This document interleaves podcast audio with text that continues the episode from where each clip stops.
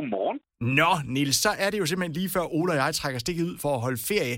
Jeg tager til Costa del Sol, mens Ole han skal hygge sig i Costa del Esbjerg. Og så kan det godt være, at du render rundt og bliver bekymret for, om vi får en god ferie. Og Niels, hvis man bekymrer sig rigtig meget, hvad gør man så, Niels? Jeg er faktisk overhovedet ikke bekymret for, at I får en god ferie. Men det der med bekymringer, det er virkelig noget underligt noget. Fordi vi vil jo helst være fri for den. Det tror jeg, vi alle sammen er enige om, fordi de stresser os og ødelægger vores god humør. Men omvendt, så er det også dem, der gør, at vi kan bruge vores fantasi på at forberede os på ting. Og det er vi faktisk de eneste dyr på planeten, der kan. Men hvad er det for nogle ting, der bekymrer jer, for eksempel? Jeg synes, det er meget forskelligt. Der er en grund til, at jeg render rundt med en stor tatovering på den ene overarm, hvor der står, don't worry, be happy. For jeg har det sådan lidt med at overtænke ting en gang imellem. Og jeg ved godt, de siger det der med, at det kun er det 10% af det, vi i går bekymrer os over, der reelt bliver et problem.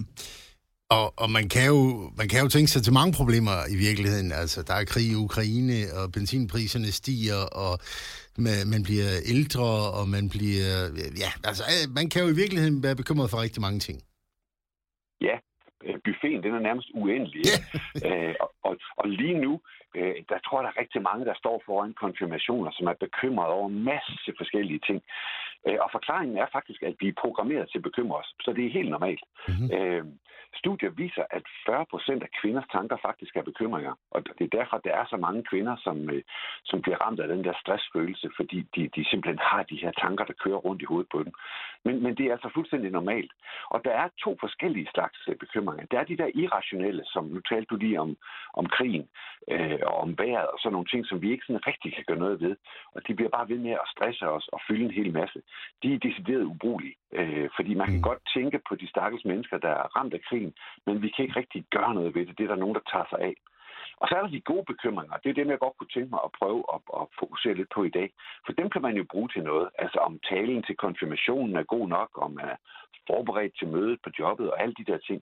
Så hvis man kan få sorteret i, at det, der er ubrugeligt, det skal man prøve at øve sig i at få fjernet. Og det, der man kan bruge til noget, det skal man prøve at håndtere. Så har jeg nemlig to små tips. Mm-hmm. Det første, det er, hvis man prøver at tænke, når man kan mærke, at man bliver ramt af noget, har det noget med mig at gøre? Og hvis ikke det har det, så tving dig selv til at glemme det, eller i hvert fald beslut, at du kun vil tænke på det en halv time om dagen, for eksempel, fra 8 til 9, eller hvad det nu er. Så kan man nemlig bedre styre det. Og så er der den virkelig interessante ting, det er, hvis det har noget med mig at gøre, så skal man angribe det. Man skal spørge sig selv, hvad kan jeg gøre ved det? Og så skal man gå i gang med at gøre noget ved det. Fordi når man er i gang med at håndtere noget, så får man den der følelse af kontrol, og at man kan håndtere det, og måske endda ligefrem fjerne bekymringen. Og det er altså godt. Er det ikke et godt tip? Mega godt tip, synes jeg. Jeg sidder og tænker på, vi skal vel ikke bekymre os for, om du fortæller mig også efter ferien? Nej, altså nu havde vi jo den der 1. april, der gør, at jeg er lidt mere nervøs, end jeg plejer at være, men jeg vil rigtig gerne. Det er godt, det vil vi glæde os til. Kan du have en rigtig god påskeferie? Tak, og i lige måde.